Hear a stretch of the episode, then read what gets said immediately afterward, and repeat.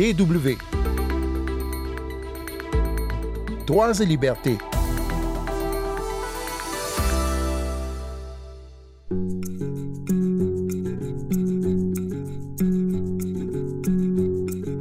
Cette semaine, nous retrouvons le second volet de notre entretien avec Yawak Betse. C'est l'expert indépendant des Nations Unies sur la situation des droits de l'homme en République centrafricaine. Nous revenons avec lui sur la tâche de l'État pour assurer la lutte contre l'impunité, mais aussi sur la nécessité d'inclure tous les citoyens et les citoyennes dans la vie politique du pays. Et enfin, Yawak Betse reviendra aussi sur son parcours d'avocat défenseur des droits de l'homme au Togo jusqu'aux Nations Unies. Nous dira notamment comment lui, il garde la flamme. Sandrine Blanchard au micro, bonjour tout le monde.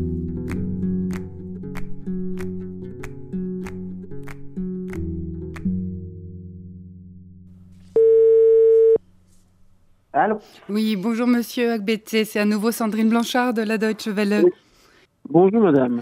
Vous êtes euh, expert indépendant des Nations Unies sur la situation des droits de l'homme en République centrafricaine. Une petite question d'abord pour commencer. En quoi est-ce que ça consiste exactement cette, euh, cette mission? La mission consiste à euh, évaluer la situation des droits de l'homme et du droit international humanitaire sur le terrain et à formuler des recommandations à l'endroit de la communauté internationale, donc auprès du Conseil des droits de l'homme, par rapport aux services d'appui technique et au service de renforcement des capacités nécessaires pour accompagner la justice traditionnelle dans le pays. Est-ce que c'est pas pour le, défenseur des droits humains que vous êtes une absurdité euh, sans nom que de voir un pays qui dispose de telles euh, ressources naturelles, des gisements d'or, de, diamants, qui ne soit pas en mesure de financer des, des magistrats, des tribunaux? La première chose, c'est l'insécurité l'insécurité qui règne dans le pays euh, empêche en fait le pays de disposer des ressources nécessaires pour pouvoir financer euh, ses projets. L'insécurité constitue un obstacle à la restauration effective de l'autorité de l'État et elle empêche la population d'assurer son autosuffisance alimentaire. Et elle est davantage dépendante de, l'action humanitaire. Et je crois qu'il est important de passer aujourd'hui des actions urgentes dans le cadre de l'humanitaire pour passer au développement.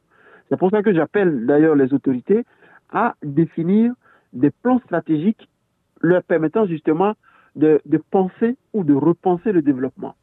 Il y a eu la, la RCPCA, entre-temps, qui, qui a été mis en place, mais ce plan ne répond plus aux besoins d'aujourd'hui parce que ça a été développé il y a un certain nombre d'années.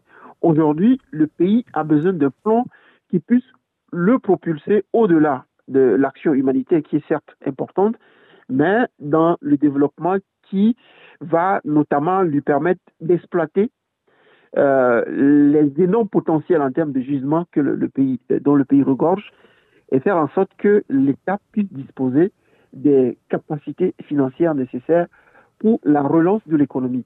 Aujourd'hui, euh, la situation des enfants est catastrophique. Je ne parle même pas de la jeunesse, alors que plus de la moitié de la population, à moins de 18 ans, et donc, il y a des réponses à apporter aux problématiques qui pèsent sur les enfants et sur la jeunesse. Et par rapport à la jeunesse, j'ai toujours insisté auprès des autorités étatiques, le Premier ministre en premier, qu'il faut un plan important qui permette d'encourager l'entrepreneuriat jeune pour répondre notamment au défi du chômage qui est énorme dans le pays, mais également pour faire en sorte que les jeunes qui sont désœuvrés ne soient pas exposés au recrutement euh, par les groupes armés.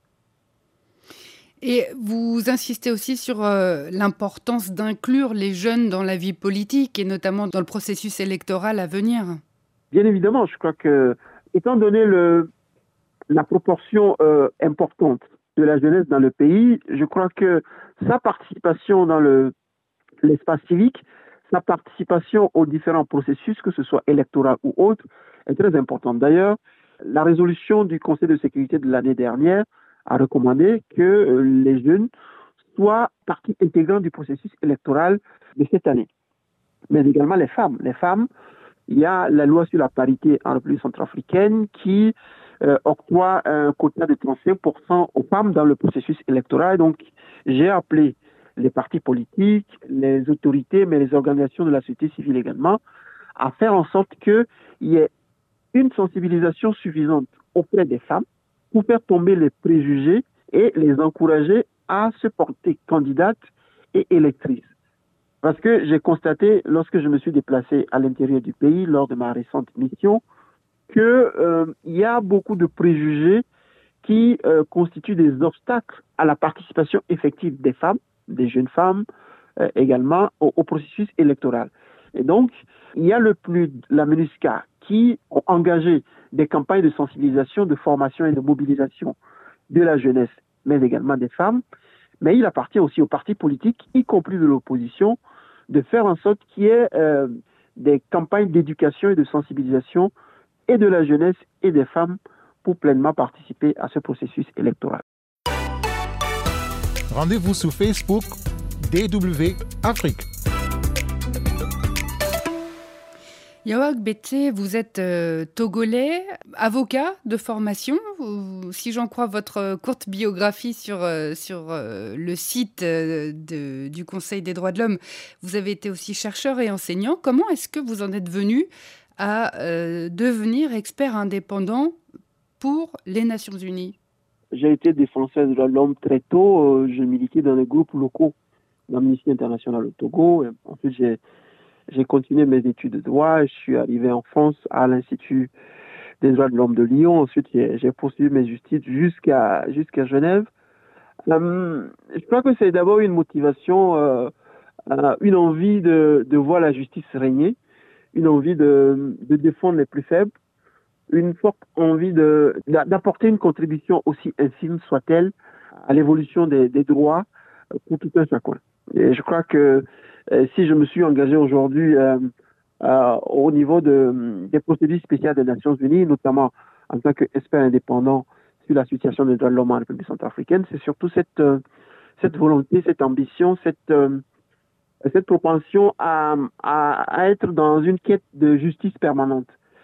Pour les plus faibles, surtout dans des circonstances où des personnes ne soient pas en capacité de pouvoir se défendre elles-mêmes il y a, il y a cette, cette volonté de justice, d'équité et d'égalité qui, qui m'anime à chaque instant.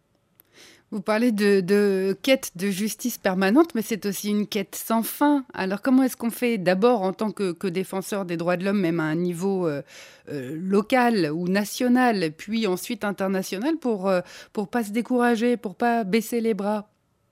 Je crois que justement, un défenseur des droits de l'homme ne, ne doit jamais se décourager on peut rencontrer des défis, on peut avoir euh, en face de soi des problématiques qui paraissent a priori euh, euh, insurmontables ou des solutions qui paraissent lointaines, mais le plus important, c'est d'être toujours en action. Le plus important, c'est toujours tenter, essayer encore et encore pour faire en sorte que les idées auxquelles on croit puissent un jour devenir réalité. Par exemple, lorsqu'on est activiste ou défenseur de l'homme sur le terrain, on peut rencontrer des obstacles, que ce soit des obstacles politiques, que ce soit des obstacles, euh, pourquoi pas, au niveau de sa propre famille, mais je crois que le, plus important, c'est de se fonder surtout sur des arguments objectifs.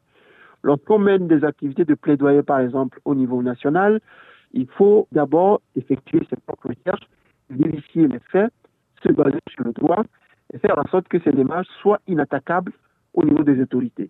Et dès lors qu'on dispose d'éléments objectifs d'informations vérifiées, euh, de recherches qui permet justement de fonder son action, on est en capacité, en mesure de pouvoir euh, convaincre les autorités, de convaincre les entreprises, ou en tout cas de convaincre les interlocuteurs qu'on est en face, que la justice qu'on prône est la, la bonne solution, ou en tout cas la bonne direction qu'on devrait prendre. Ça requiert énormément de patience et, et de diplomatie Bien évidemment, je crois que euh, malheureusement, lorsqu'on engage le plaidoyer, euh, il faut s'attendre, il faut travailler sur le, le moyen et le long terme. Mais, mais cela permet justement d'adapter continuellement ses armes. Par armes, j'entends euh, ses arguments. Par armes, j'entends ses recherches.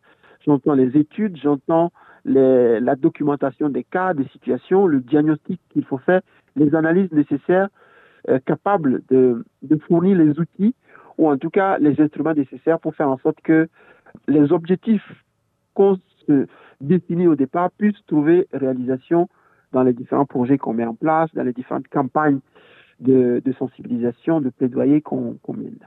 Et alors, malgré les, difficultés, les dangers parfois, vous encouragez les, les jeunes qui nous écoutent à, emprunter cette voie?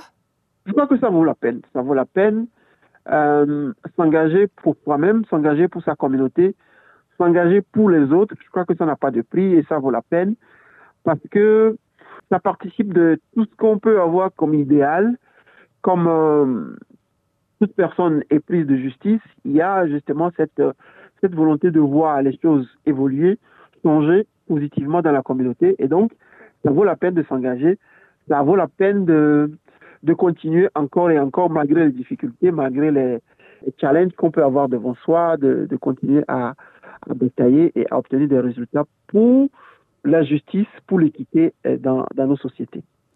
Yawak Betse, expert indépendant des Nations Unies sur euh, la situation des droits de l'homme en République centrafricaine, un grand merci. Merci à vous. Merci encore. Au revoir. Au revoir.